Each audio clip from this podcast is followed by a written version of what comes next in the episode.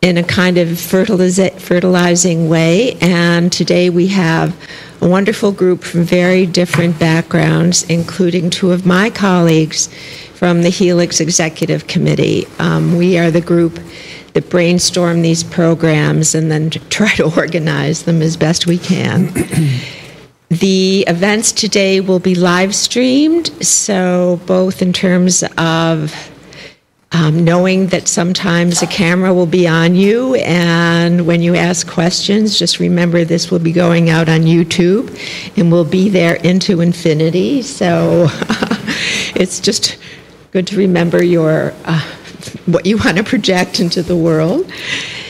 And um, just before I mention and give the backgrounds of the participants, I want to mention the two upcoming programs, um, the next two at least of the many that we're organizing. One is on January 19th on mathematical models and the mind. And then on February 9th, we will be having a roundtable on status and what that means in society and in human relationships and animal and tribal systems. So, two very interesting other events coming. Um, today we have an author, a filmmaker, we have a scientist and a professor of ethics, human and um, animal ethics.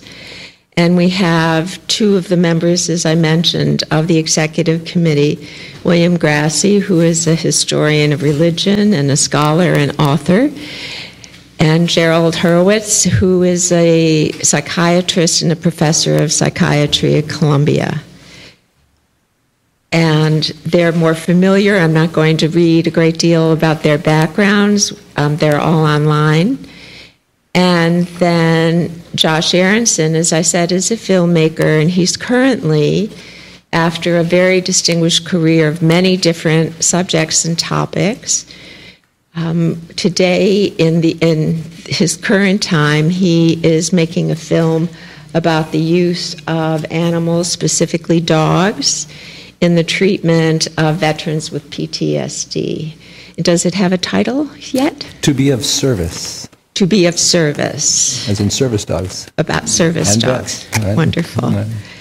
And as I say, he's done films in the past, um, some of which have been Oscar nominated, such as uh, The Sound and the Fury about children who were capable of getting implants that would allow them to hear when their parents were deaf. He's done one called Orchestra of Exiles, which was about the formation of the Palestine Symphony, um, and which then became the Israeli Philharmonic from musicians that were taken from the orchestras during the Holocaust in Europe and uh, a whole variety of different topics, which I won't go into now, but you can raise what you would like to include. And Elizabeth Hess is an author, and she ha- writes about animals.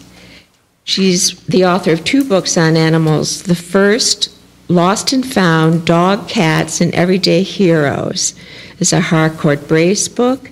And the second, Nim Chimpsky, The Chimp Who Would Be Human, was published by Bantam in 2008. And that book was the basis for Project Nim, a documentary film by James Marsh. And right now she's working on two book projects one on the American Pit Bull Terrier, the rise of blood sports in the USA, and the racial construction of bias against the dogs. And the second is a book about the first primate research laboratory in New York, LEMSIP, the Laboratory for Experimental Medicine and Surgery in Primates, associated with NYU. And she will tell you more of what she does. She's also the vice chair of the Animal Legal Defense Fund and a member of the advisory board of Out of the Pits, the first pit bull rescue in the country. She lives with two pit bulls saved from a dog fighting ring in Alabama. And James Serpell is the Marie Moore Endowed Chair of Animal Ethics and Welfare at the School of Veterinary Medicine at the University of Pennsylvania. He has a bachelor's degree in zoology from University College London and a PhD in animal behavior from the University of Liverpool.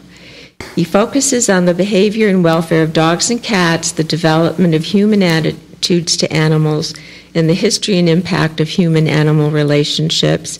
He's published more than 180 articles and books, is the author, editor, co editor of several, including Animals and Human Society, Changing Perspectives in the Company of Animals, Companion Animals, and Us. And he's the creator of a widely used canine behavioral assessment and research questionnaire. So you can hear all of the depth and expertise and the humanity of the group that is now going to begin their formal, informal discussion. Well, let me, I, I thought downstairs it would be fun to start off by introducing a, a childhood pet. Um, so uh, I got a, a, a puppy from my bus driver in fourth grade and called it Fuzzball. Fuzzball was a border collie and this is in suburban uh, Wilmington, Delaware. And uh, in, in, the 70s, the dogs were never on leashes. They just sort of wandered around the neighborhood. And, and Fuzzball uh, was never, never lived inside. She was mostly covered with ticks. Um, and, um, but uh, she would chase cars, and we would clock her at like 40 miles an hour, biting at the heels of uh, cars up and down the neighborhood. But she was a remarkable dog, and she was very, very loyal to me, and she followed me everywhere on my walks and uh, waited for me when I visited with friends. And, um, you know, there was that line from, uh, oh, it was the Garrison Keillor or whatever, uh, hoping uh, to uh, live up to my dog's expectations of me. but um, I've, I've, had many intimate animal relationships since then, including working with slaughter. So um, we can talk more about that. But I have a lot of philosophical indigestion when it comes to talking about the animal human continuum. A real tough, tough thing. Anyway, that's me. I'm William Grassie. You know, I'm, I'm Josh Aronson, uh, and I love the theme of um, childhood pets. Uh, I have a different relationship, though, and it's interesting because the arc from my childhood relationship with animals and the relationship I have today, having spent the last 18 months with veterans who have service dogs, it's quite an arc because I had traumatic experiences with pets because of my mother, who was not an animal person at all, but somehow we could have pets. Uh, I had pets. Uh, the first one was a Springer Spaniel, the first one I remember that was powerful for me. Uh, and I, it was very much my dog. His name was Julius. And uh, we had a lot of Springers, and all of them named Caesars, different Caesars. he was the first of them, Julius Caesar. And when I went off to college, came to New York to go to college, and uh, I said goodbye to my dog, thinking I'd come back. And I came home from the first semester, and he wasn't there. My mother had him put to sleep because he had some illness and didn't want to spend the money to send him to the vet or operate on him or whatever was necessary. Same thing happened to Fuzzball. Same thing. Yeah college? Well, I was just, I was stunned that I wasn't even notified. That she, my, my mother never, it never occurred to me that there was a connection that might have been deeper than just some casual connection. But in fact, it was a very deep connection. Because like, like Fuzzball, I used to just go around with that dog on my bicycle and just, we were, he was my pal. Mm-hmm. And he was, he was exterminated without my even knowledge of it. And she continued that kind of relationship with my pets very traumatically. And I, really just blocked it out. I did. And now I've been with, with many, many veterans who say that their dog has saved their life. The fact of having a dog in their life, who's a highly trained service dog, the bond has saved their life. And so it sort of brought me back to a deep connection to these animals. And, uh, and talk more about that as we get on with our conversation. Yes. Um, I find it very difficult actually to pin down one childhood pet because I always feel my childhood was something like the sort of Gerald Durrell, my family and other animals kind of situation where there was a sort of endless stream of animals went through my household and I was usually the instigator. And my parents were remarkably tolerant of you know, the snakes, the lizards, the rats, the mice, the you name it, I had them. And um, I was profoundly attached to them, so much so that I think when I got to about the age of 12, my parents decided there must be something wrong with me and took me to um, uh, actually a psychiatrist in, on Harley Street in London. and uh, he sat me down and he did, uh, I forget what the test is called, where you draw a squiggle on a piece of paper and you're asked to turn it into something more kind of comprehensive. And um, I saw this squiggle and instantly saw a, a gorilla in the shape. So I completed the design of the gorilla. And he said, perhaps that's how you see me. And, and I looked at him, and he was a very fragile looking man. And I thought, "Oh, I don't think so. But I was very polite. I didn't say anything. So, yes, I, I just constantly been surrounded by animals, and I'm still surrounded by animals. And um, I can't imagine life somehow without them. It'd be very difficult. Yes, uh, my first pets were two turtles. Got them at the circus, and my mother promptly named them Gin and Tonic. and they lived for a month, and they were flushed down the toilet at their at the end of their lives. Something that was common. Um, Just threw a lime in?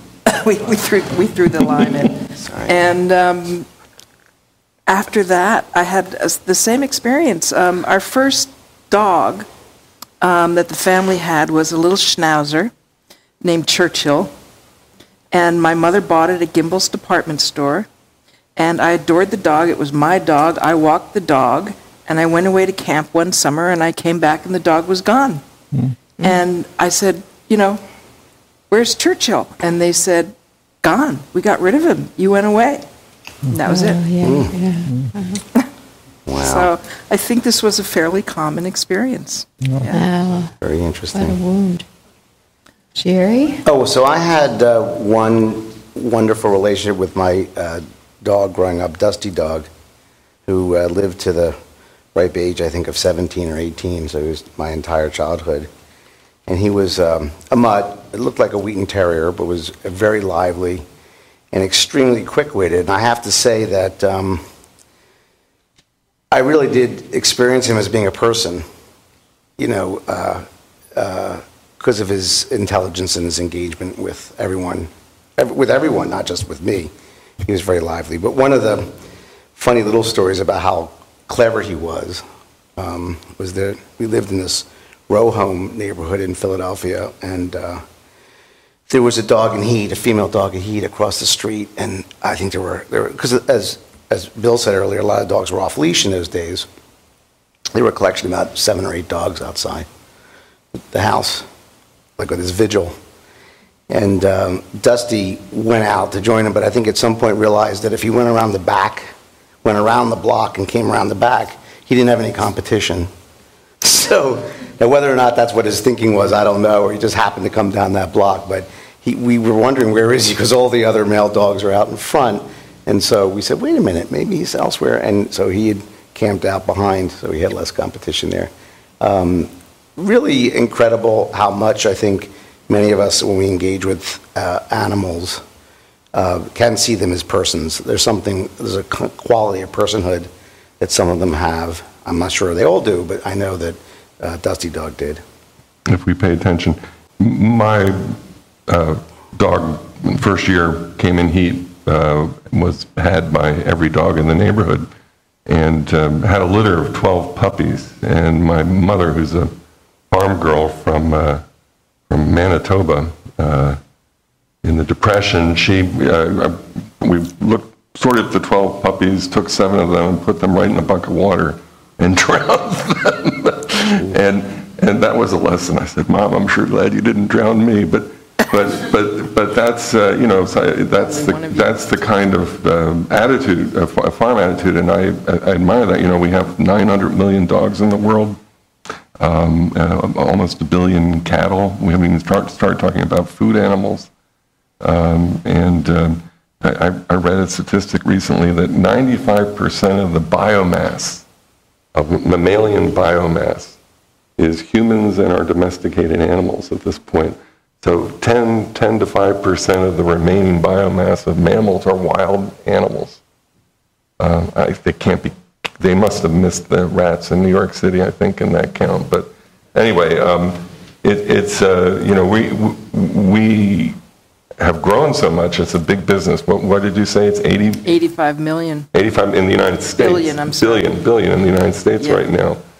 And so these relationships with our animals, the ones we love and the ones we eat, are um, hugely complicated on so many different levels. Um, But you're, you're, you're involved in training, you're part of the business. To some extent, yes. In the sense I'm trying to train veterinarians. Train to be- veterinarians. To be ethical.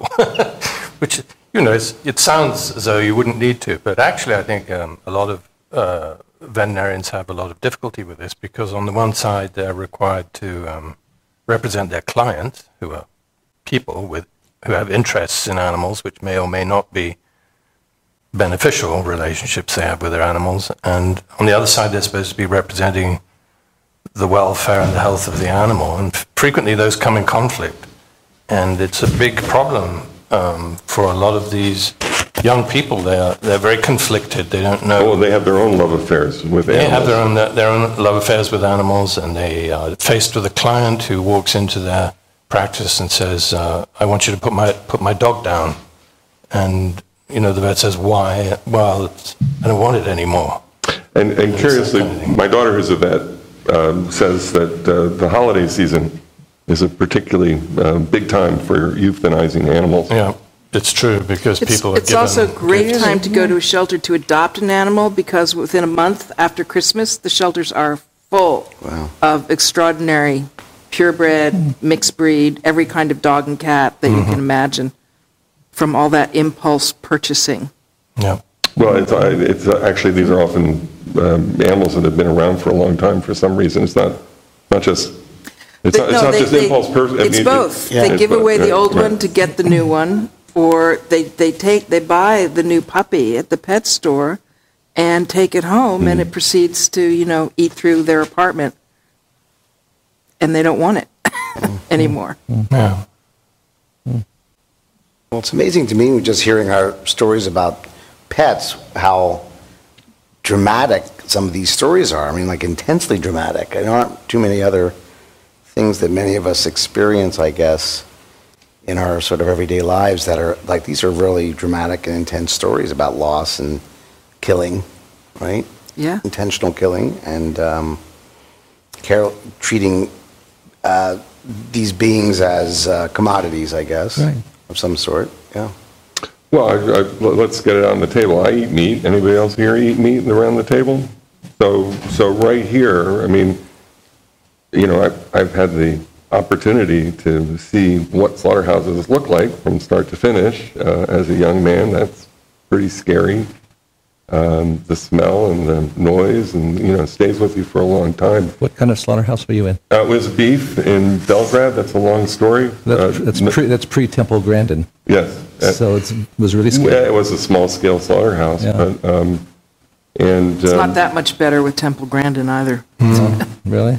Really. um, and it's more about The film makes it look like it's a big improvement. it's more about, uh, I think her, her fiction stuff is more about how to, No, the han- Errol Morris documentary. how to handle the cattle. Uh, they're, you know, the, uh, the vets and the caretakers need to handle the cattle, and, Yeah.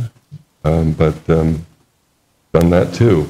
So, um, you know, and then uh, hand milk cows at a summer camp in Vermont, for instance, stuff like that. And um, so I, I, I'm I always approach things from an evolutionary point of view, and so the, in the evolution of humans, meat eating is incredibly important in the growth of our brain and in the way that we live. And apparently, our our ancestors, whenever they arrived, they hunted all the large mammals to extinction um, in, uh, in North America, South America, Australia. So, um, so it's a really interesting question, and you know, how do we deal with that ethically? You're the you're the ethicist. You eat meat. How do you deal with your indigestion?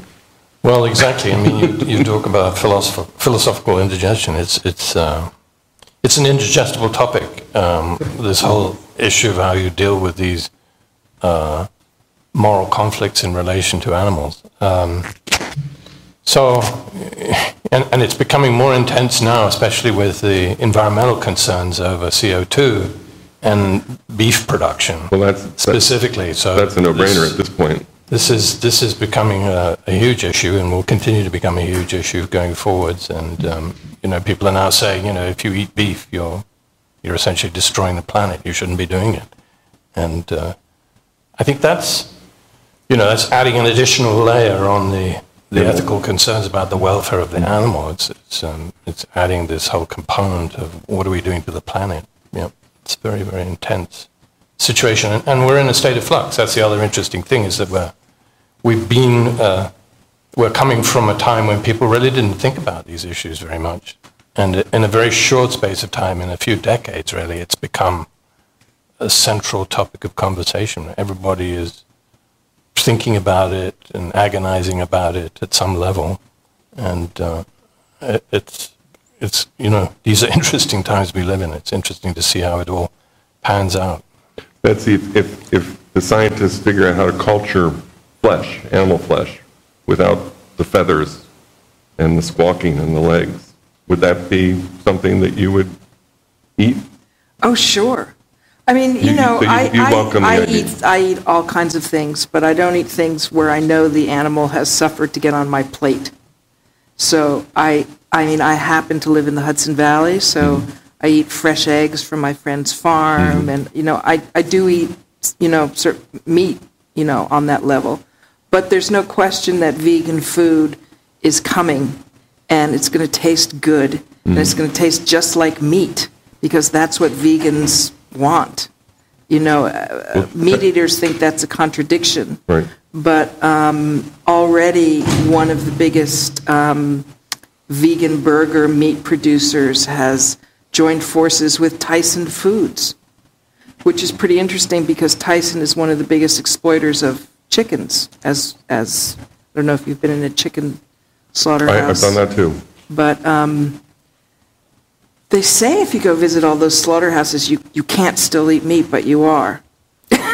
but it's certain kinds, I bet. I bet you want to know where the piece of meat on your plate came from. Well, I don't want, I don't want, I, I never made a living in slaughterhouses. So I, I mean, I've visited them and, um, and at camp I was in charge of the, Why did you visit? uh, it was, it's a long story.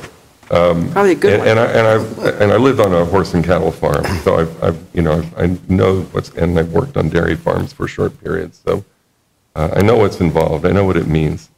And, and for me, I, it turns out that I also spent two weeks at Auschwitz in 1983 teaching young Germans about the Holocaust, and, and the images of, of, of the, the, slaughterhouse, the slaughterhouse and the Holocaust, are, you know, it's the same motif, and so, you know, at some level, if we can do this with, if we can treat other humans like animals, is it moral to treat animals like animals? Yeah. So that, that's one level in which I, you know, I get moral indigestion, philosophical indigestion. Well, I mean, On the other hand, I don't think utilitarian ethics works. No. So, util- you know, the greatest good for the greatest, you know, right, the uh, Peter n- Singer. number, I- and I don't think the hierarchy of consciousness works. I think pigs, the pigs that I've known, we had a pig pet um, um, back at the farm in, in Pennsylvania where the kids grew up, and uh, certainly a lot smarter than the dogs, if we want to talk about an- animal consciousness. Uh, pigs are very smart animals, and uh, They're just messy pets. they're just messy pets. You need a, I don't recommend it for, although I did see a woman with a small potbelly pig once in New York City. There's a bunch of pigs that are therapy uh, animals, actually, in New York City, working. And um, I went to visit uh, AIDS hospice facility in New Jersey with a therapy potbelly pig. And it was one of the great ex- experiences of my life because when you're lying there feeling horrible and a pig walks into your room, I mean, what can you do but laugh and get up and say hello to the pig? and this pig brought, you know, so much laughter and joy and hilarity to this incredibly depressing place that um, the pig was, uh, you know, a celebrity and welcome guest as often as this pig's handler could get there. And the pig was a registered, you know, Delta Society, I guess it's called Pet Partners now, um, therapy animal. What, what is a what is a therapy pig? How are they trained, or what what is it that they do differently from a normal pig? Well, first of all, they're pot bellies, so they're small. They're not hogs. You know, you don't. You're They're not not getting a 400 400 pound Right, yeah. pig out of your truck. Um, but they're, you know, as he, you know, he just said, pigs are smarter than dogs. Right. So they need to be housebroken. They need to um, be Talk- socialized get around to them. humans, talk which to is. and They understand a lot of language, the same way I'm sure all of us talk to our dogs, and they they don't, they, they don't speak English, but they understand what we're talking about. My question was, is there anything different between a, uh, just a regular garden variety pot-bellied pig with all these qualities and a therapy pig? Yeah, not all animals are suitable to therapy Mm-hmm. work. And everybody gets a dog and wants their dog to be a therapy dog now. Right. And not all anim and to, to have a therapy dog or a therapy pig, the handler has is doing the therapy essentially, not just the pig. And it's a team. And you're trained You have to be trained. in the Pet Partners program to be that team in how to relate to people. But the key to it is having an extremely well socialized animal. And you can really socialize pigs. I mean, I also went to a nursing home with a donkey, and it it was it was also a great experience. Um, the donkey wasn't so well housebroken, but the donkey walked into this nursing home like he had been visiting his relatives there for years. and he walked down the hall and he walked into each room, said hello, stood there for a few minutes, walked out, walked into the next room. and, you know, there was one, you know, this was an amazing experience. We walked into this room and this woman was lying asleep in bed. And the donkey walked over to her bed and stuck his head over the rail and snorted loudly. And I thought, oh my God, this woman's going to have a heart attack. And instead, she sat up in bed, threw her arms around the donkey, and gave him the biggest kiss I've ever seen. and I said, You know, you seem to know donkeys. And she said, Yes, my husband was a veterinarian. We had, I was around many farm animals, and um, this has been the best, my best day here by meeting this donkey. I mean, there are all kinds of animals being used in interesting situations now, and and I think the dogs um, are, you know, obviously they're the most common therapy animals, and dogs are so trainable and so willing to be our slaves in a sense, and Affection slaves. our affection slaves, and we ask them to be that um, often. But I And, think and, and they enjoy it.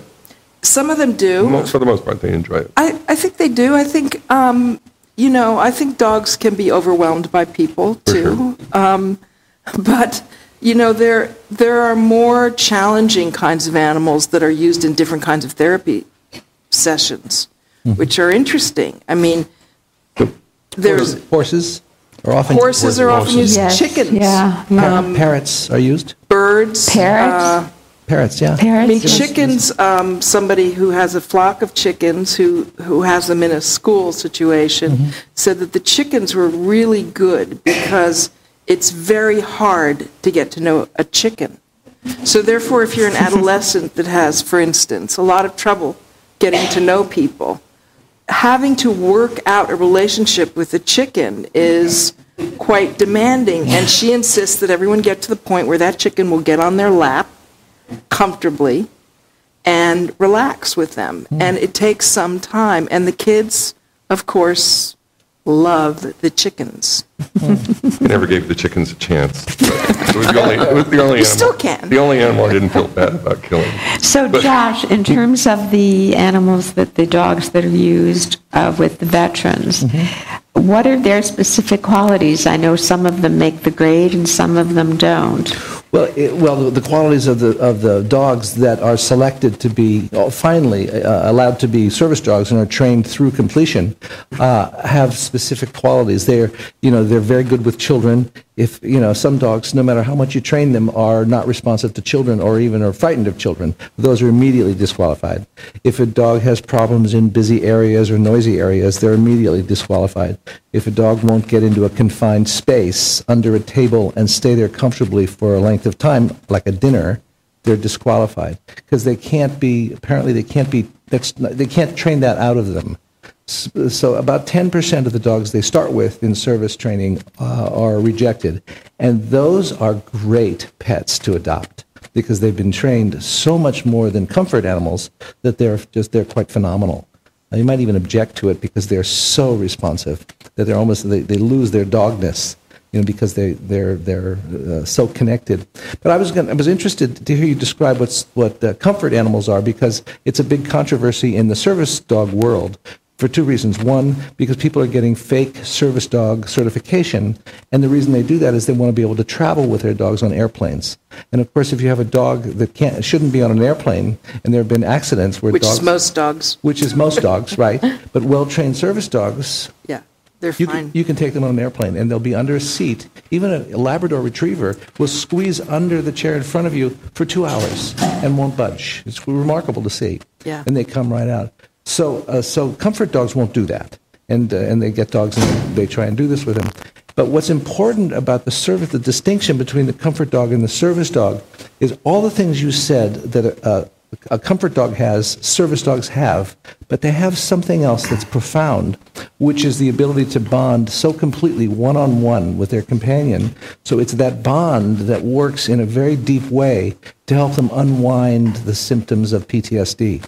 Um, it's just the absolute unconditional love that those dogs feel one on one. Now, any dog can feel that, but in a service dog, when you combine it with so many other things, it's a profound um, therapeutic tool. Yeah. It's very powerful. Also, also used in prisons uh, very effectively. So I, I'm interested in, the, in the, the, we're so inhumane to the animals, but our, our pets humanize us. So what do you think's going on when, wh- why, why is this relationship with a dog or a cat or a pig or whatever, wh- why, did, why does that, uh, what, what is it that we get from them that we don't get from other humans? Well, it's I think in terms of service dogs with people, whoever it, it, it, it might not just be veterans. It can be you know service dogs can be you know blind people. Obviously, it can be autistic children. Often mm-hmm. get them. It's just complete, absolute devotion and what they call over and over again. You hear of unconditional love. And, uh, and how powerful the unconditional love is in the veteran community is because a lot of veterans have moral injury, as they call it today, and they have a lot of uh, guilt and shame, which are two powerful things because they've both they've been commanded to as 19 year olds to do things that are morally reprehensible, or they've seen things that are so awful that they're uh, embarrassed and they're shamed and they're guilty, or because their mates have died and they, what runs through their, their, their mind is what they could have done to save them for the next 30 years. Right. So they are so filled with shame that they can't release it, and they end up often as shut ins. And all over the country, there's hundreds of thousands of veterans who are shut ins. And they get a dog, a service dog, and the dog has to go out. So the first step is he has to take responsibility for the dog and take the dog out. And he learns very quickly that no matter what he does, even if he's weeping, even if he's crying, even if he's, even if he's having a nightmare, uh, if he's just uh, sullen, the dog will love him. And the dog will lick him and wake him up from nightmares and be his companion. And so gradually, he lets go and starts to love the dog. It, it seems to be pretty consistent. And it's the first time he's felt anything in a long time, he or she, because a lot of women vets have PTSD as well. And, uh, and that's a powerful mechanism.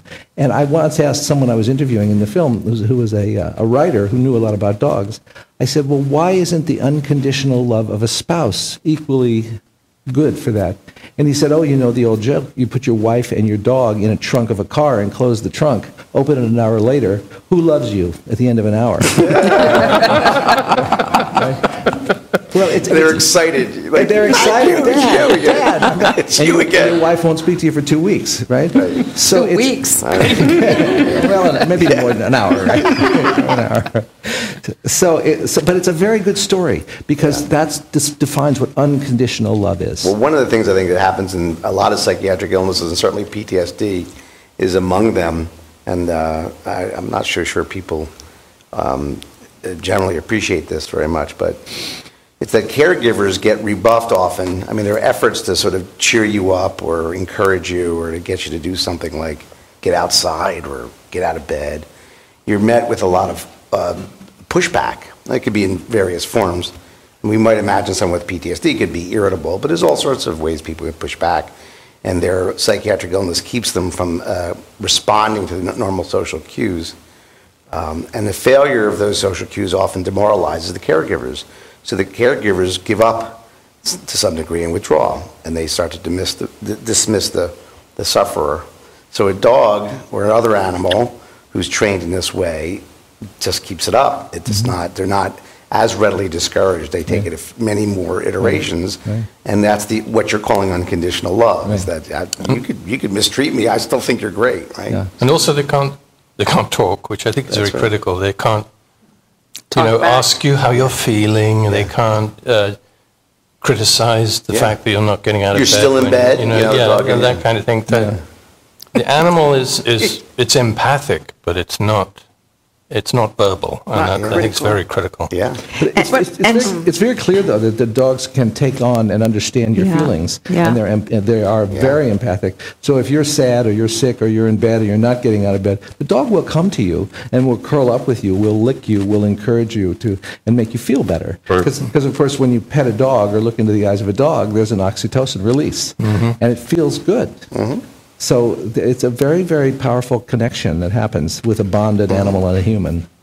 Mm-hmm. My dogs love it when I'm sick in bed all day. Yeah, they get to be with you They all just day. love it. They just curl up Hang they're so happy. But I, not to take it away from the psychological realm here, I think the other big attraction to dogs, I mean, there's so many dogs in New York City now, it's just mind-boggling. And I think we live in a world where nature is receding. Certainly the wilderness is receding, the waters are rising, and I think having this dog in our homes with us is a bit of the wild, mm. literally. Mm. And you know what I like about my dog is dogs are they're unpredictable. You know, I can't really always predict what they're going to do or what's going to happen when a stranger walks into the house or you know they they take you out of the human realm. Mm. And and back to you know a wilder moment and bring that into your life. And I think that's a lot of why city people love dogs. It's a connect, connect, the connection. Yeah. Yeah, yeah, sure. And what, what do you ask on the test that you've developed? Oh, The uh, canine behavioral assessment and research Yeah, questionnaire? Yeah, that's uh, actually it came about because I uh, I wanted to collect behavioral information about dogs, and they're very difficult to study because they live in people's houses, and you can't go in there and say, "Do you mind if I sit in your house and observe your dog?" Um, and uh, so I was looking at the sort of psychological literature, and I found, of course, that with child psychologists, they have the same issue. And uh, very often they resort to questionnaires, so surveys which they give to parents and give to teachers and so on to ask them about the child's behavior. So I thought, well, let's develop something like that for dogs. So I did that. And, um, What do you ask? well, it's all sorts of questions about how the dog responds to different things in its environment. And it, it tries to persuade the owner to be as unbiased as possible in their evaluation. So you don't say, you know, is your dog friendly? You'd say, how does your dog respond specifically when this happens, like a stranger comes to the door or whatever? And uh, try and pin them down to very specific things. It's a 100 item questionnaire. You can go online and complete it for your I dog. it. And um, it'll churn out a little chart that will tell you where your dog lies rela- in relation to other dogs in our database. We have about 50,000 dogs in the database now, so it's a good sample. So w- along what dimensions, like how are they evaluated? Uh, aggression, fearfulness, anxiety, uh, excitability, attachment and attention seeking, uh, separation related behavior, all the, you know, pretty much So the are gamut. you, are you collecting the eugenics information too about the breeds and? Uh, I am collecting breed information. We're doing some very interesting research on breed differences in behavior. Yeah. Very interesting. Uh, of course, there are differences, but I, I, I- I think uh, dog breeds are a terrible thing. What do you mean? I just think they're really terrible. You mean Why? the, the creative ones? You That it just, you know, there's, um, I think they, the, it's eugenics. It's bad for humans, it's bad for dogs. And um, the, the more you mix things up, the better. Dogs are not humans. No, I I, mean, I'm talking about genetics. I, It's just- I know, It's just, but, um, you know, I mean, I think it's not a bad thing to think of your dog as a person, Mm-hmm. to treat your dog as a family member, but they are animals. And um, one of the things about the, you know, I, I think it's great that the dogs are being used so heavily with vets right now and for the PTS programs. And I can't believe the end of the year, I must have gotten 20 direct mail pieces asking me to give money to programs for PTS dogs for vets. They're springing up like, you know, mushrooms after the rain everywhere in mm-hmm. every community. Mm-hmm. And there's a good reason for it. I think the reason is it's working and it's expensive. But I would still ask the question, why aren't we giving our vets health, decent health care? And now what we're doing is we have these private organizations throwing dogs at them when the hospitals are overcrowded, they, you know, vets can't see doctors, and, and essentially we treat them not well. Mm-hmm. So I, I, I think we, we tend to use dogs as a kind of Band-Aid for certain problems, and we're using them for everything now. We're, the cadaver dogs, bomb dogs, drug dogs, PTS dogs. I mean, we want dogs to do an incredible amount of work for us that we don't want to do. Well, but dogs. I'm not sure I agree with that. I, I don't think. Okay, I, I good. don't think I agree at all. At all. I, actually, the truth is also dogs like doing those things. They Exactly. love having How do you know jobs. that? Well, you can see in their behavior and the way they respond. Maybe dogs like sleeping all day in front of the fireplace, too. Well, Some do. No, there have been. I mean, we have done studies of, um, for example, therapy dogs and whether or not, you know, that there's a welfare problem in using dogs for this purpose. And actually, every single one of the studies that's been done to date suggests that the dogs are enjoying it. Like work. For them, it's a much worse experience going to a veterinary hospital than going to visit people in a human hospital. Yeah. Yeah. So uh, that kind of makes sense That when you sense. understand the dog's perspective, because No, I- I think And- it's and- veterinary and from the human perspective, from the human perspective, not the VA perspective, but the human perspective, the idea of therapy, you're absolutely right. The VA is letting us down. The government is letting us, letting soldiers down in every possible way. Not universally. I mean, the, the, the VA here in New York City is quite good. There's very good therapists. In Los Angeles, it's quite good. But those are two out of thousands. And many, many uh, soldiers that I interviewed just report horrible stories about the VA. But um, uh, most of the therapists that I interviewed and most of the soldiers I interviewed found that the, the service dogs, in conjunction with good therapy and the appropriate meds, as a, as a trio of approaches, is a very good uh, approach. And of course, there's something now called the MAPS program. There- There's programs using MDMA, working with vets, that's been fan- very, very powerful. And some of them also have dogs. So I think there's a lot of modalities of treatment for PTSD that are being utilized, and, uh, and the dogs are simply part of it. One of the vets said, you know, some people have crutches, some people have, you know, walkers, some people use drugs. I have a dog. It's a, it's a medical modality that's organic, that works very well for me and has brought me back to life.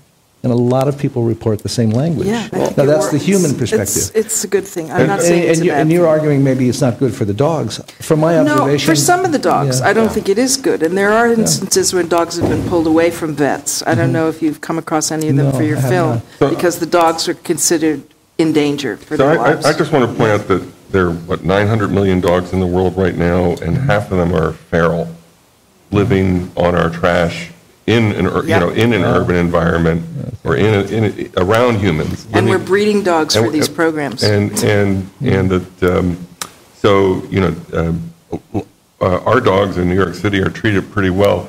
The one thing that I tell anybody who wants a dog is two are better than one.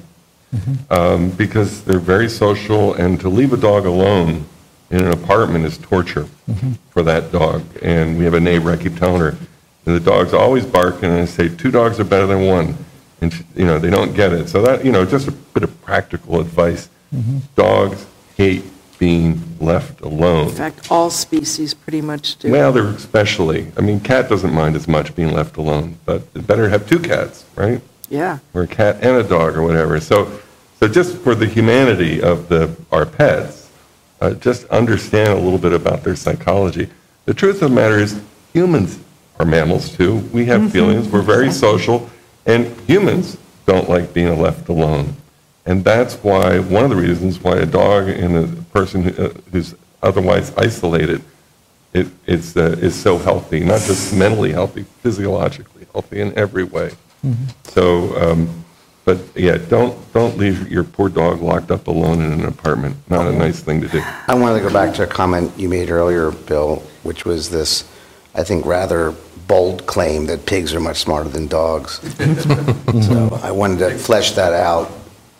Uh, No, no pun intended. I wanted to know well, on, on what basis, I'm not challenging you, I think it's it's No, I a think- generally I- interesting I- I conversation, think- I think- which is how do we common know what it means? Is is it smartness people who know- in one dimension? People who know the barnyard would know that.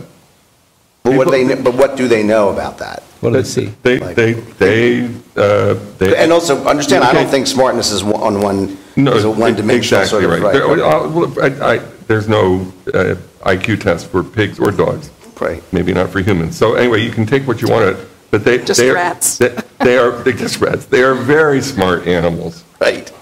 And, you know, i again, if we took the Peter Singer hierarchy of consciousness model of the ethics of uh, animal eating, then, then uh, squid and octopus and, and uh, cuttlefish uh, No would go right out the door because they are, uh, they are extraterrestrial intelligence, uh, interterrestrial intelligence that we barely understand, but they're clearly very smart and sensate.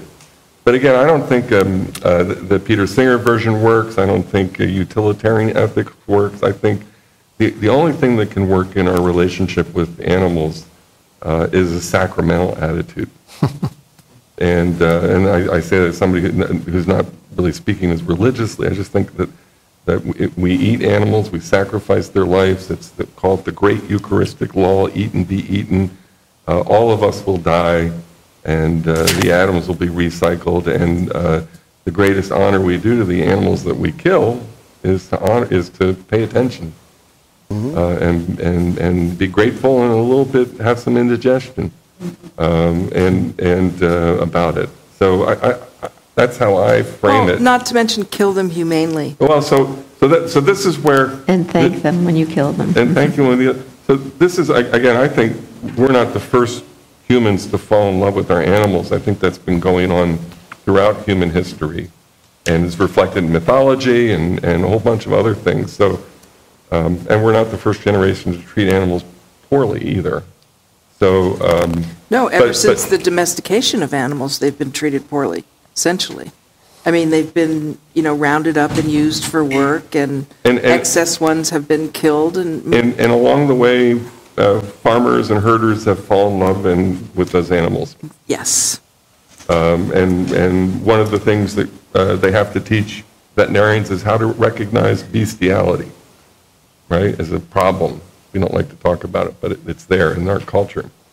Um, well, I think vets need to be allowed to love animals and save them. And one of the, you know, that, one of the things about vet school is, you know, you take these live animals and you cut them up and you throw them in the bin, and, or not. I mean, are you at Johns Hopkins, is that? No. Oh, okay, University there of was someone They Pennsylvania. don't do that so much Pennsylvania. at vet schools. Oh, okay. They don't do, They- viv- they don't do vivisection as part No, of but they have a huge school of research, researching alternatives to using animals in all research, including vet schools. At Johns Um, Hopkins, they do.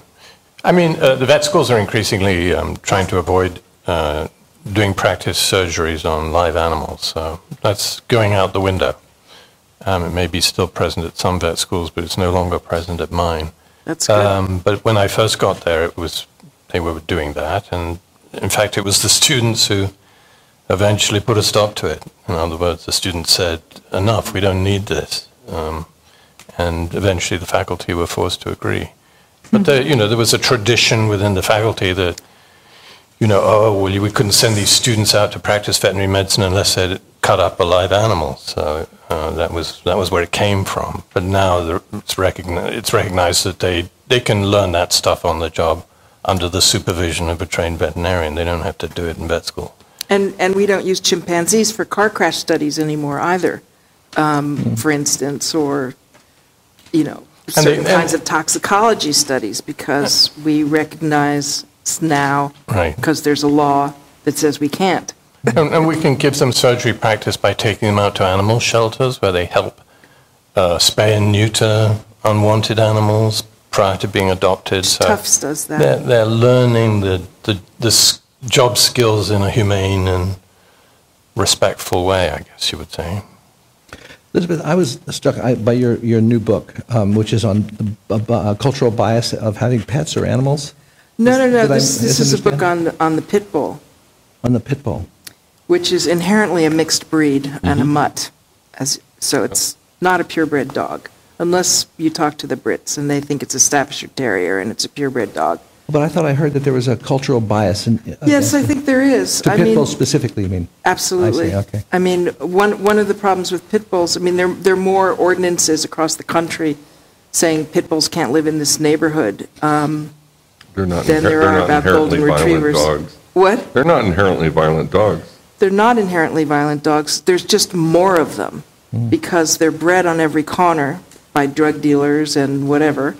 Um, but they're, they, you know, all these pit bulls that are flooding every shelter across the country, people don't understand, these are the losers. These are the dogs that the, dr- that the drug dealers and the dog fighters don't want. Hmm. Because to get one dog worth training to go into the pit for mm-hmm. a, a fight, you know, you have to breed hundreds. Hmm. Because most of them don't want to fight. And you have hmm. to get a really gamey, you know, the kind of dog that's going to end up working for the police as a cadaver dog or a bomb dog or a, because they're just so e- the police are using a lot of pit bulls now. Because if you get a really you know hyper gamey dog and you put them to work the dog excels. It's got a lot of energy. You know training them to fight each other is an ordeal. Cost a lot of time and money. And most of them won't do it. So it's just, you know, they're a huge problem in this country. And when most people and most buildings, for instance, say no pit bulls here, what they often mean is no poor people, no people who might be associated with drugs or crime, often people of color. I mean, the, the word pit bull kicks off all kinds of racial and economic biases. The same way, same way that German Shepherd. German Shepherd used to, Right, that's for right, sure. Right. Yes, exactly.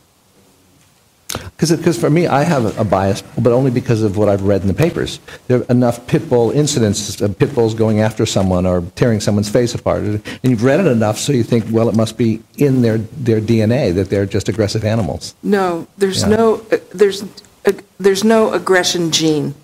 And um, there's a, a very well-known dog trainer named Ian Dunbar, who sort of was the first trainer to deal with, quote, dangerous dogs.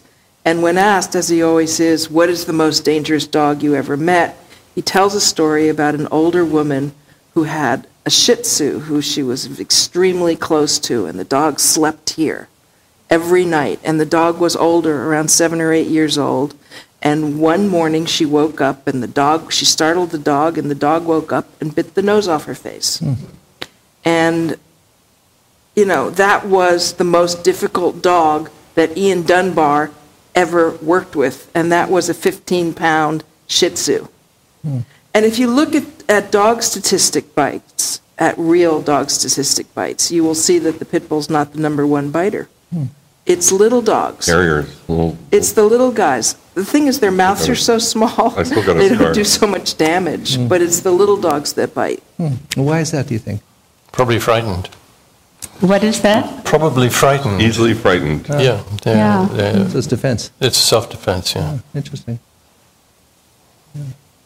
I thought, you- w- w- when I heard the description of your book, I thought it was about how, because I came across this, that culturally, in the African African American community, you find less dogs in their homes.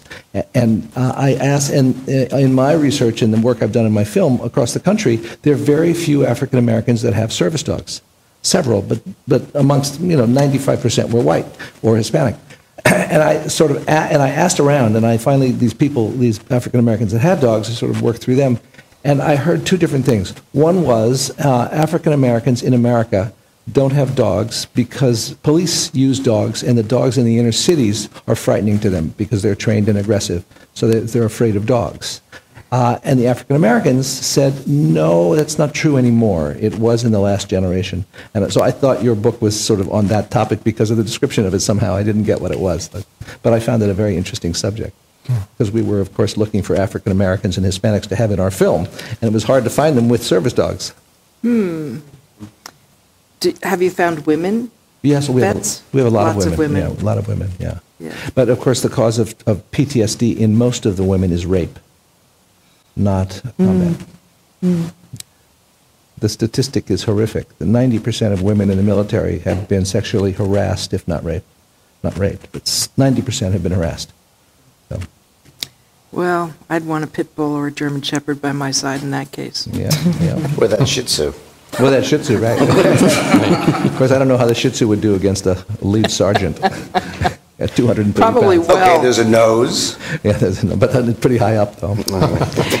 Are there a different group coming into training to be veterinarians? Say that Is again, Is there sorry. anything changing in the applicants to train as veterinarians? Well, there's been a huge chain change over the last 30 or 40 years uh, from men to women. So now we have uh, the incoming classes of veterinary students in, at vet schools are about 80% female, and they used to be 80% male. So it, that's been a, a massive change, and that's brought with it, I think, these many of these changes in attitudes to animals and a resistance to uh, buying into the old sort of exploitation position um, and being m- much more compassionate and concerned about these types of issues.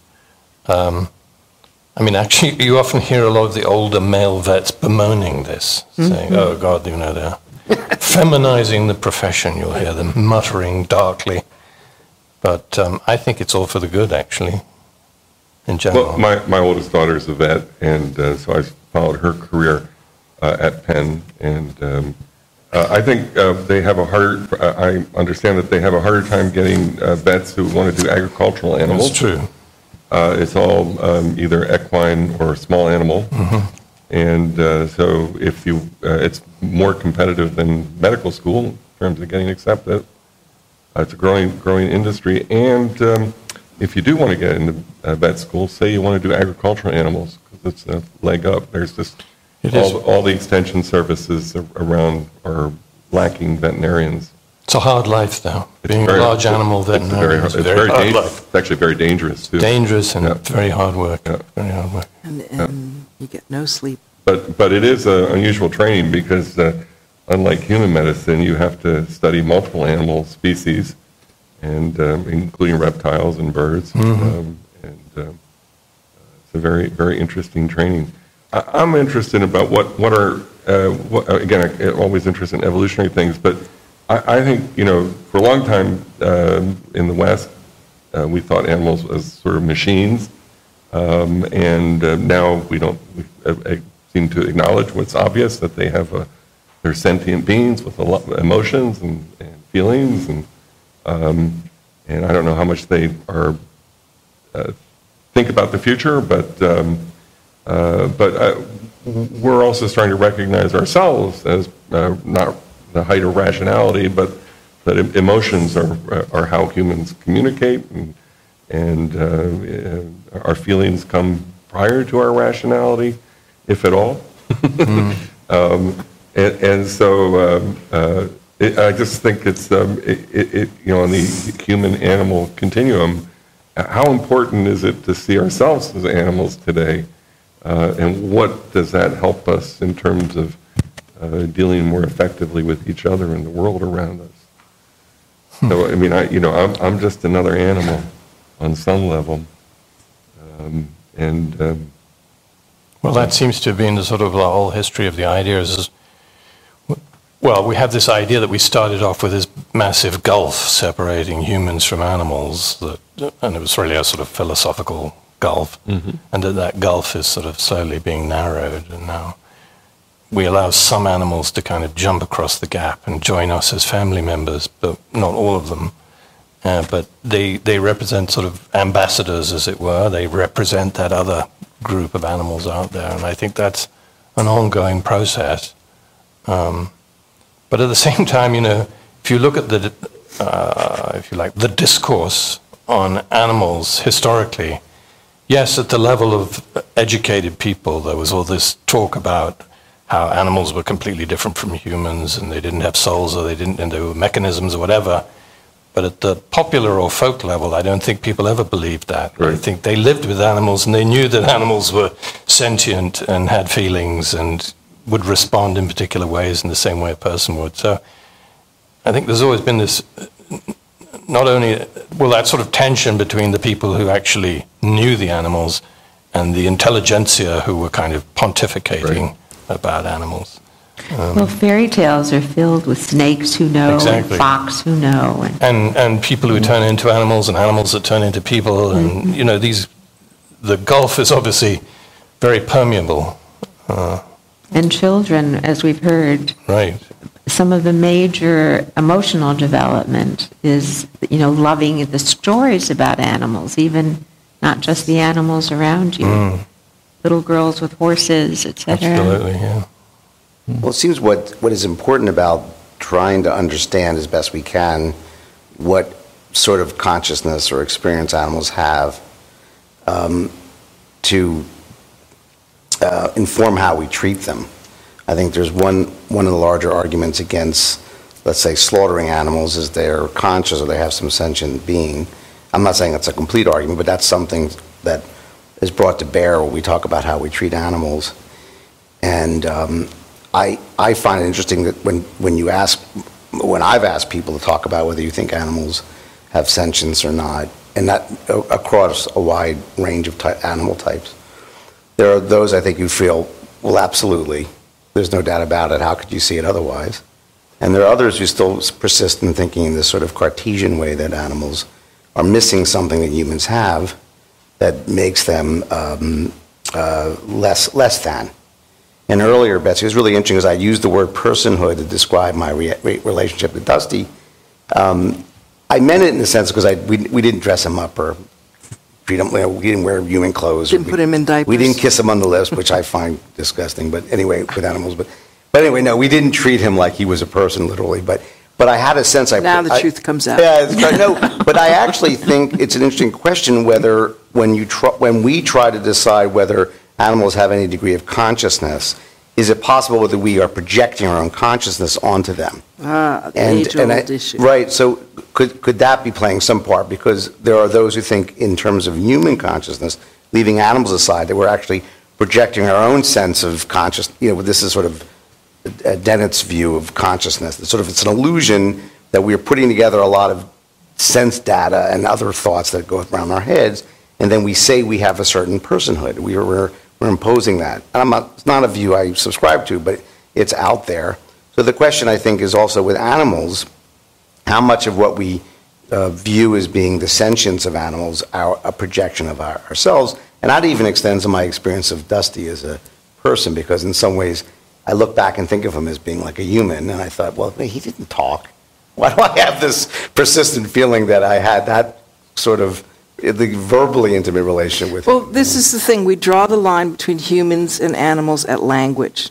And what that means is complicated. That's right?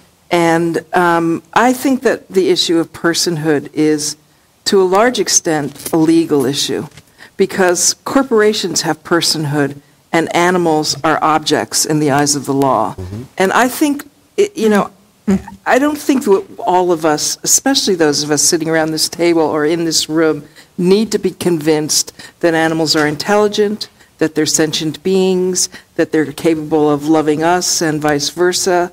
But the law needs to be convinced of that because animals have very few protections. And New York State is one of the worst states in the country as far as animal cruelty laws go.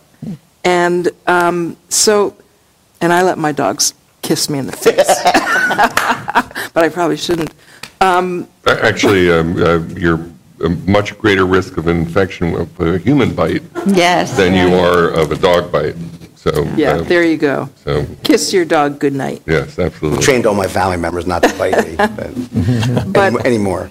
Uh, Right. I'm sure you all know about the Non-Human Rights Project and Steven Wise, who's trying to go through the courts to get the status of personhood for animals. And Yeah, in fact, a- last Friday, he just argued for an- an elephant, which is in the Bronx Zoo, an elephant ironically named Happy, who's been alone in a cage for, I don't know, how many years, 40 years or something, insane. And he's trying to go through the courts to argue that the elephant should have the status of personhood, that elephants cannot, that it's torture for them to be alone. What you're saying about adopt two dogs or two cats, More so for elephants. more so for elephants. And this, this elephant has one acre to move around in, which is very small for an elephant. And it had a companion. The companion died. Companion was never replaced. And um, the case was argued on Friday. There was a writ of habeas corpus in, in a previous, in a lower court, and it went through, and the case is now going to be moved to the Bronx. So, so I, I have a problem with invoking uh, human rights um, uh, language. So I'm, I'm no problem with the welfare of the elephant and that we have an obligation uh, to. to But how do you get around that in the that. I just- courts I- I just without think- that? Well, first off, we have to recognize that human rights are a human invention, and they don't exist in nature. And, I mean, uh, and it's, it's moral progress, and I'm in favor of that. But um, there's a history of human rights, and it's a, it's a useful fiction, just like money is a useful fiction, right? So, um, so, uh, and I'm in favor of that, that discourse, but I think when we take it into our domesticated animals or wild animals or fish, I just think it leads to enormous confusion. Um, because now we're taking things that are different and we're treating them the same. And so some of the, the philo- this is why I always have indigestion philosophically. So, so, uh, uh, and I don't think uh, animals have the same obligations to us that we have towards them. So if a bear wants to maul me and eat me or whatever, that's, that's what bears do. But do we have any obligation to that bear? Uh, yes, on, a, on another level, yes, we do. They, uh, and, but not to the individual so much as the group. So I think uh, species extinction is m- much greater problem than the, than the suffering of any individual wild animal. And I think the way we treat wild animals versus domesticated animals, like, so um, um, uh, But if we bi- can't- bighorn sheep get, get uh, pink eye, and it's well within our possibility to treat the pink eye in national parks or whatever. When they get pink eye, they fall off the cliff and die. And so there's a question: Should we be intervening in the care of wild animals? And and uh, this is where you know we, we got to maybe let natural selection do its thing. I don't know, uh, but that that's you know how how much are we responsible? We're habitat for sure, um, but on an individual level, I don't. I, I have a different problem with that. I think. So anyway, that's that's one of the big debates in animal ethics Yeah. and environmental. I think the legal scholars are somewhat, uh, uh, the legal scholars, they, people who are making legal motions to help animals like Happy are trying to think, well, how do we get an entree to the legal world? And I guess this is like a, a- a- the mo- most expedient way they've come up with, which is to And- try to define them that way. And it may or may not be a good idea. I Hmm. kind of agree with what a lot, what, what you said. Well, I think- I think I understand the motivation too.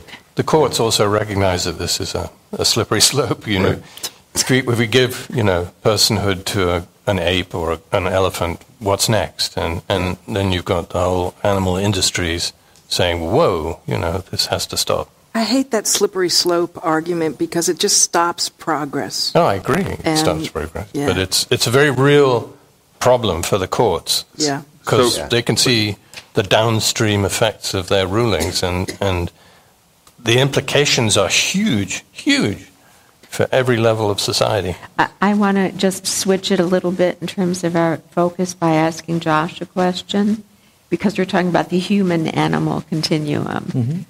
Are there soldiers or veterans who apply for a service dog who flunk? Many. and why, and what, what happens. Can you tell us a little bit of what, from the human side, makes it possible or impossible to relate? Well, it's not a matter of relating. It's a matter of um, so- soldiers. Uh, if you raise a service dog and you have a facility for raising a service dog, uh, you've been with that dog. uh, Sometimes the first year is with, with prisoners, and then the prisoners are, uh, they take the dog away from the prisoners, which is very traumatic for the prisoner, although they know it's coming. And then for the last year, they get this training. So the dog is probably worth twenty-five to thirty-five thousand dollars. A and they have immense love and respect for these animals that they've trained so carefully. And they want to make sure that the soldier will take care of the dogs and take responsibility. So soldiers coming back from war with PTSD go through a huge continuum, and it starts with rage and anger and fear, and often alcoholism and drug addiction. And there's a lot of um, things that come up with it that many of them deal with. And uh, if you're uh, uh, addicted to drugs or if you're an alcoholic, you will not get a service dog. So they're basically turned down if they're not prepared to care for the animal. And they're grilled very carefully about that. But if they are prepared and, and they qualify, um, they can get the dog. And other instances where still their nervous system is so compromised mm-hmm. that they're not able to relax enough to relate to the animal? Well, they don't own the animal for a year. Mm-hmm. When they give them this, this is I, I can't speak for all of them, but the four different facilities we worked with, they're all the same in this way. That this, the, the the soldier gets the animal for one year, and they have to write reports bi-weekly or monthly about how it's going, mm-hmm. and they have to come back and report and come with the dog, and they're, they're evaluated. That's interesting. and at the end of the Yeah, year, uh, they're either given the dog or they take the dog back. Hmm. So they're trying to instill a reflective process in that, yeah. very much so. And the dogs and the and the soldiers take responsibility for that because they don't want to. Once they get the dog and they bond with the dog and they fall in love with the dog, they don't want to lose that dog mm-hmm. because the dog is giving is freedom mm-hmm. because they can actually go out, go somewhere, go to a store at some other place, not as something other than three in the morning to avoid people. You know, to, to feel the connection that many commands that the dogs have give them real f- uh, feeling of safety that they won't have a flashback because the dog will know it's coming and be able to stop it and block it for them. Or if they're on the street and someone's coming too close, they can simply say block, and the dog will immediately go in front and separate someone coming so that they don't have to feel someone's coming too close and they don't overreact and attack them and end up in jail which happens a lot. So this the relationship is, becomes profound. So, so there's a huge change in the philosophy of training dogs, um, um, uh, which is it, which is that you really never hit them or spank them. You only use positive reinforcement. No And choke. No, no choke collars. No, you know, and and um, and this is something that would benefit humans too, right? If we understood that you, if if you know positive reinforcement is how you get good behavior, and negative reinforcement doesn't work. And and I and I and I'm thinking of this in relationship with the Asian elephants that I got to know in Sri Lanka when I lived there for a year because there are about 300 temple elephants. There's about Wow. 3,000 wild elephants and about 100 elephants who live in an orphanage as a herd with two matriarchs. And um, they, but the temple elephants are all tortured. It, that's how they train them. They separate them as children, and then they're tortured. Uh, and um, uh, the mahouts, uh, every now and then, one one is killed. And then I'm thinking about all these, um, uh, the, the captured herd that lives in this orphanage, about 100 elephants. They breed in captivity. And the possibility of, of training elephants with positive reinforcement which seemed to me like an obvious no brainer. But, but you know, when I grew up, you, you would hit your dog if they did something bad. You'd stick their nose in their, in their, um, in their, if they defecated inside the house or something like that. That's how you trained a dog, and that's that's all not It's all gone. all gone, and it works much better. So you, I'm, you know, you're involved. I just want to point out that there's a whole new philosophy about training dogs Yeah. than, than what I grew up with, and and it, it applies to humans too. Yeah, it's, some, it's somewhat parallels actually changes in, you know, uh, training of children, or how people advocated training children. Same sort of process seemed to They don't on. allow choke collars anymore. Well, you know, Shot if you if you smack your child in Sweden now, you can be arrested. you Really? know, yeah. so- Perhaps the most profound, one of the most profound experiences I've had was at an elephant research center in southern Kruger Park in South Africa. And all the houses were up on stilts with sort of moats around them. And one night there was this tremendous thundering sound. And a whole group of elephants came in and went toward the research center patio where they had skulls of recently found elephants. Oh. And they recognized that the, it was a baby elephant and a female elephant that had been from their herd, and they had a funeral. The elephants had a funeral around these skulls, and hmm. since they were chipped, the researchers knew indeed these were from from the herd, and I, that has so impressed me. And the other was a giraffe that knew that the wind was going to change when its calf had broken its leg, and when the wind changed, the lions would come. But I don't think I've ever experienced, um, in a collective way, even with Italian wakes and Irish wakes, that level of just instinctive grief. Not reflective grief, instinctive Where grief. did you witness this? Yes, Oh, I heard so this. moving. Yeah. So Yes, moving, yeah. Uh, elephants are extraordinary creatures. Um, you know, in, in the list of weird things uh, that animals figure out that we don't is the in the 2004 um, tsunami in uh, South Asia, uh, you know, the elephants and the birds, they just all took off. They, you know, they, they went inland. They, they knew, somehow they knew long before the waves ever hit. And just again, what, you know, there were humans that died, but there weren't any elephants that died. Um, and so, you know, there's, I- I- how, how does a dog recognize that, you know, their, their owner is going to have an epileptic fit? Smells it. And the owner doesn't know it, right? I mean, so- it. they smell it, They right? smell it. So, um, you know, there's, uh, there are things that they are sensate to that we are not. Um, For sure. We might open this up for questions from the audience. And if so, would you come up and speak at the mic and identify yourself? Uh, it's been wonderful. Uh, I'm a, a dog, and of late I've become a cat lover, and there hasn't been very much discussion about cats here. And I've rescued three feral cats, one from uh, the woods in Pennsylvania, who was just crazy. And I uh, wanted to bring her to New York City, and, and I talked to people here and there and said, no, you can't bring a feral cat. She'll destroy your house and everything. And one of them gave me a big cage, and I put her in the cage because it was going to be a cold winter up there, and I knew that. And I brought her back to my my apartment, and I'm happy to report that uh, she became the most charming uh, Manhattan lady. uh, she liked her martinis about five o'clock. Uh, I think that uh, cats are very different than dogs. I mean, I've had lots of dogs and I've lots of cats. I've lately become a cat person, but they're and I, th- I would like to hear what you have to say about that because they're they're more mysterious. They're not. I don't think they're trainable at all. You know, dogs are, of course, trainable. They they're, they're domesticable, but uh, I don't know if you can. I mean, that my cat now never does anything that I tell her to do. I mean, she, but, so and I've, I find them to be enormously intriguing and interesting, even maybe more than my dogs, which I love dearly. But last time my dog died, I just could not face uh, you know having another dog that would pass like that. It was just so heartbreaking. But I'd just like to hear a little bit of discussion about well, I love cats too. cats. I believe it. I love cats too. I do too.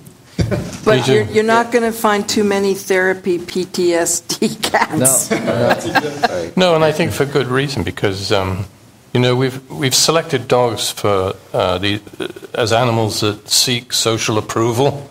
They want our approval. We They- That's that what way. gratifies them. Cats, they're not interested in Yeah. social approval. They they they want approval, but it's not the same. It's not the same. They're not They'll, prepared. they'll, they'll let us pet them and purr on Yeah. us, and they'll, Yeah. they'll, But, uh, they're delighted when we feed them, and um, they don't show that same. sometimes they'll play with us a little Yeah, bit, but a not for long. Yeah. I mean, my, the cat I have now will not get on my lap. But about three o'clock in the morning, she'll jump up on the bed and lay on my chest. And she looks right at me and starts to lick me.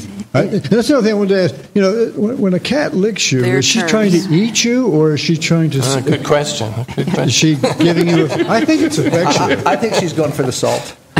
What's that? I think she's going for the salt.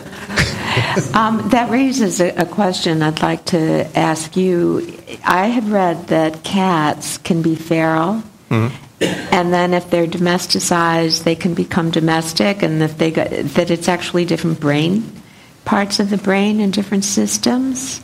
That they can negotiate both the wild and a domestic situation. Is that so? I don't know if that's altogether true because you can have the same situation with dogs. So uh, you mentioned earlier that you know m- most of the world's dog population is what they call nowadays free roaming. They're not really feral because people own them, but the expectations in many developing countries is Right. that your dog lives outside and it's free to wander about, but it comes home from time to time for food and what have you. And so dogs can navigate this as well. And, and cats, I think, are very similar. I mean, they, their history is very different as well. I mean, people, uh, I think in the early years, wanted cats primarily to be around the house and the farm to keep down the rodent population. They weren't seeking social contact so much with cats. And I think the cats have moved in on us rather than us exploiting them for our, uh, you know, attachments. But um, Feral, I just wanted to say that there's a kind of confusion about feral cats. People think that feral cats are a different species than domestic cats. Yeah, not at all. They're exactly the same mm-hmm. cats. That's what I thought. And, you know, feral cats were often, you know, cats that were kicked out of their homes for one reason or another, and they uh-huh. got used to being stray. Just as stray dogs can be very hard to catch because they're used to keeping people away. Well, and if, if, if they, if they re, still, they're not fixed and they reproduce, they, they breed like vermin. I mean, they, when I lived in Jerusalem a long time ago, the feral Talking cat. about cats. Cats, they were in and out of the garbage everywhere you went. It was like, you know, you walk past a garbage container and 10 cats would jump oh, out. It was Yeah. really, uh, so, you know, and in Sri Lanka where I lived, it's, uh, there were three, three types of dogs. There were house dogs, um, uh, neighborhood dogs, and then there were feral dogs. And uh, but what was curious to me that there wasn't a culture of talking to dogs, and that was that was very very strange. Maybe that- people still spoke to each other. no, I, I, I- I think there just wasn't a, a, a lot of history of of uh, house dogs or whatever. But Yeah. but um, you know, uh, or there's a kind of uh, you know an autism that some cultures might have about you know speaking to animals or whatever. But but uh, you know, with the elephants, I, you know, they're uh, about uh, about 30 people are killed every year by elephants, and about 30 elephants are killed by people every year. And it's all farmer, you know, conflict. Uh, the elephants come, some bachelor comes in, tears up the lawn. They try to shoot the elephant. The elephant comes back. You know, they don't kill the elephant. Comes back and they know exactly who shot them, which house it was, and they go after that house. And uh, and you know, so I'm thinking, well, Tigers if, if the people knew, if the people knew that these are personalities, that they had names, that, and they and they could follow them on the internet or whatever, and they could, everybody agreed to use names and talk to them, uh, and and to sort of negotiate between two intelligent species how we can get along Yes. on an individual Good level, idea. right? Yeah. That's and and so somebody needs to equip the villagers and the and and uh, standardize the, the language and and uh, signaling or whatever. Uh, realize that each one of these elephants has a personality, a history. There are groups trying to do that. That that would that would go a long way to um, uh, getting rid of human elephant conflict. Yeah.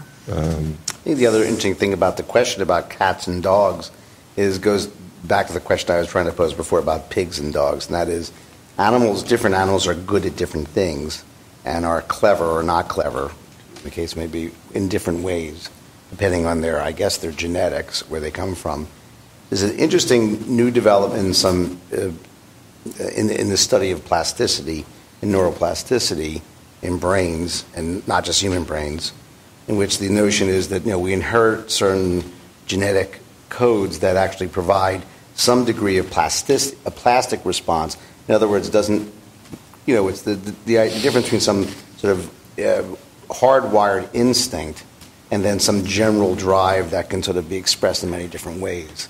So, uh, an animal going from what we're calling a feral state to a domestic state sort of is, is what's allowed by their you know, nervous system, the plasticity that's part of their nervous system. So if they're in this environment, they can adapt in this way. And then if they're in that environment, they adapt in a different way. But it's interesting to think, the, the, in terms of cats and dogs, is that the dogs wish to, to uh, uh, ingratiate themselves had to start with the fact that the foxes or whatever animals, wolves that from which the dogs were domesticated, showed some inclination that way. You know, after all these generations of cats that have been domesticated, they still, you know, there are cats that are more friendly, will get on your lap, but, and people always brag about that. You know, my cat is like a dog, but, but um, you know, that, that- that doesn't seem to be within the range of their plasticity yet. They could be bred to do this probably in the future, but dogs were easy to do that way. I think it was in the range of their possibilities, and with cats less so. So I think that's a. Just, uh, One comment on the legality of animal rights is we live, um, it's sort of an abnormal time where animals don't have any legal representation, but in the Middle Ages, uh, they would actually try animals if they trampled crops or destroyed or even killed a person. They'd have a trial, and uh, sometimes the animals got off mitigating circumstances, or they were too young to know it was wrong to eat the baby, you know, or whatever. So, uh, post Enlightenment, you know, the Newtonian mechanical worldview that we've inherited, by the way, is a, uh, an anomaly in human history, where in the past people lived most more closely.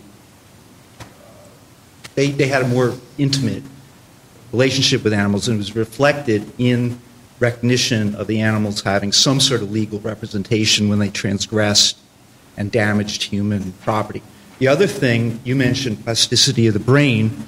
You mean epi- epigenetics? Well, perhaps, yes. I mean, not necessarily, though, because the idea here that some, in some of these instances, the, the genes are conferring a trait that has some degree of plasticity built into it. You see, so that, so if this, then that, if that, then that. So, there- yeah. Because right now in evolutionary theory, um, they've discovered in the last maybe eight years neo-Lamarckian inheritance of acquired characteristics. So, like this gentleman who was talking about cats, if he had children and he has an intimate, perhaps, love of cats, they might be predetermined to inherit that orientation towards cats because his brain was triggered in such a way emotionally mm-hmm. to like that particular animal, you know. Mm-hmm. So I think it's interesting that that people now are having very intimate relationships with cats, where in the past they were a barnyard predator and just kept around until maybe 1930s as a barnyard thing, animal to kill, you know, uh, mice and rats. And now people are taking them into their houses and trying to domesticate this inherently very predatory animal and, and treat it like a dog and hope it responds. Um, the other thing um, is I'm wondering, I haven't heard anybody talking here about um, the effect of zoon- zoonotic uh, infectious um, bacteria or viruses trans- transmitted to humans from domesticated animals and the effect on our brains, where our brains may be conditioned by those bacteria to respond a certain way to the animal. And I'm thinking of Toxoplasmosis gondii, you know, that kind of came out with uh, that article and book by uh, Kathleen uh, Mc, McAuliffe. Yeah, so about 10 percent of humans are probably infected with. No, it's more than that. Uh, Uh. Worldwide, it's around 60%. In America, Well, so we'll it's around 30%. Uh, and and with negative consequences. It's not good for your health. Um, it's an interesting um, uh, virus that uh, mostly in cats and rats and mice. But Well, we- compared to the revelations this morning in the New York Times about Johnson's and Johnson's right, baby right, powder, baby powder, right. which has asbestos in it, I'm Um, not so worried about It- toxoplasma, it- although maybe I but- should be. But, but let, let- let me just say that uh, in the history of domesticated animals, that's where most of our communicable diseases come from. Cats? So, uh, no, No, just- animals. no, cattle and I see. sheep, and I mean all, you know, all, most of our um, um, uh, big diseases we evolved. But not cancer. No, no, I understand, but Um, the communicable diseases. uh, uh, Actually, cancer is caused by viruses, a lot of it. In some cases, that's right. Breast but- cancer, especially. Um, thank you for raising a whole bunch of issues. I don't know if Yeah. anybody else wants to to. Um, The animal trials one is something I looked into a while back. Uh, There's a very interesting guy called Bernard Chassenée. He was a medieval French jurist who made his reputation actually by going around France and defending animals in animal trials. Um, he got a tremendous reputation for doing this, and he was uh, one of the people who was very good at getting animals acquitted. He um, he got a, a um, a swarm of locusts acquitted somewhere in the south of France um, because his argument was that they, they weren't able to control their craving for the crops. So they had gone in there and eaten the crops, and that if they, in the future, people wanted locusts not to eat their crops, and they had to provide the locusts with something else to eat. And um, the judge bought it, apparently. He said, yes, okay. Sensible. We'll let them off this time. Um, Did, Yeah, were they wonder the incarcerated so that they were in jeopardy? no, they, went, they, did- they didn't come to the court, the locusts. Yeah. They didn't show up for their own trial. tried in absentia. Um, Yeah, exactly. But it was a, it was an interesting time because it wasn't clear that people actually thought the animals knew uh, knew about their own culpability. It was more a view that any, if, there, if a crime was committed, then somebody had to pay the price for it just to kind of maintain the social order. Mm-hmm. And so they went through these elaborate trials, which really they were sham trials. But some some of these jurists got very very very um, famous and successful as a result. I think we have time for one more question. Mm-hmm. Yeah. I'm Henry Earl. I live over here on York Avenue between the Animal Medical Center and New York Hospital. And I've been struck over the last Which one do 30 you tend to go to? That's what I was going to ask you. Depends your insurance, I'm sure. Over the last uh, many years, I've been struck with the sophistication of the techniques, diagnostic and therapeutic, at the Animal Medical Center. And I've wondered about informed consent at both places, but uh, particularly at the Animal Medical Center. So, of course, there is no con- informed consent, but procedures are extremely costly and often unproven, and um, the outcomes are often very unpredictable. Uh, the other area that I'm interested in, related to it, is end of life care for these domestic animals and how the decisions are made. Yeah. Um, so there is informed consent, but of course it's for the owner. Um, so owners are given a consent form. So if any procedure is planned that's going to be costly or potentially dangerous to the animal, the owner has to sign off on it as the proxy, in the same way that a parent might sign off for a very young child. Um, The, the difference is the, the cost is all on you. it is, and also, client, And it's all optional. And, and if the doctors screw up and your animal dies, the best you can hope for is the, the replacement value of the animal, which is not Yeah. of great benefit to someone who, for whom this animal is the thing they love most in the world. Uh, but that's another story. Um, but yes, we have now this situation where the veterinary profession has, actually under pressure from clients, uh, has all the modern medical techniques and treatments that are available to people at a similar cost, although it tends to be cheaper for animals, even though they're doing the same treatment.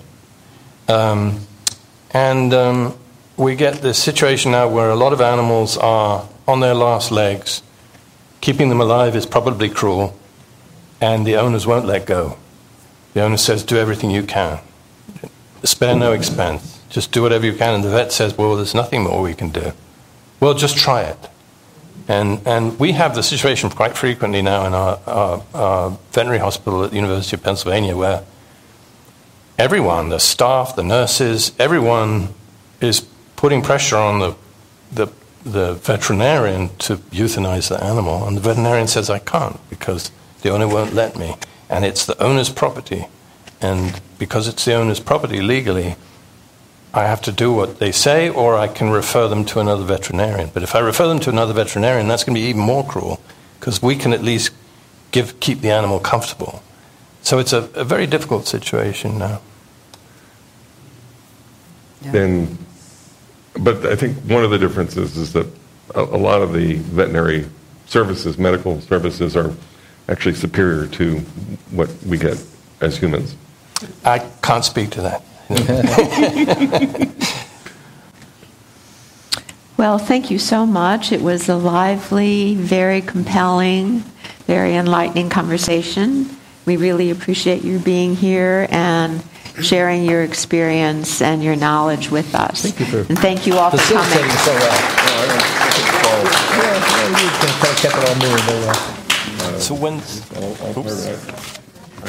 yeah,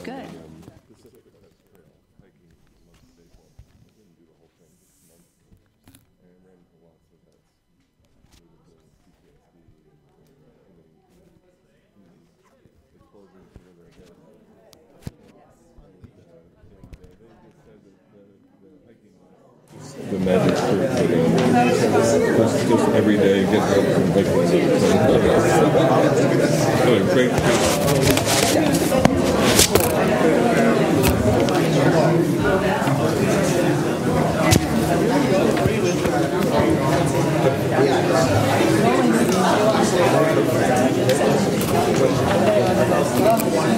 I'm with you.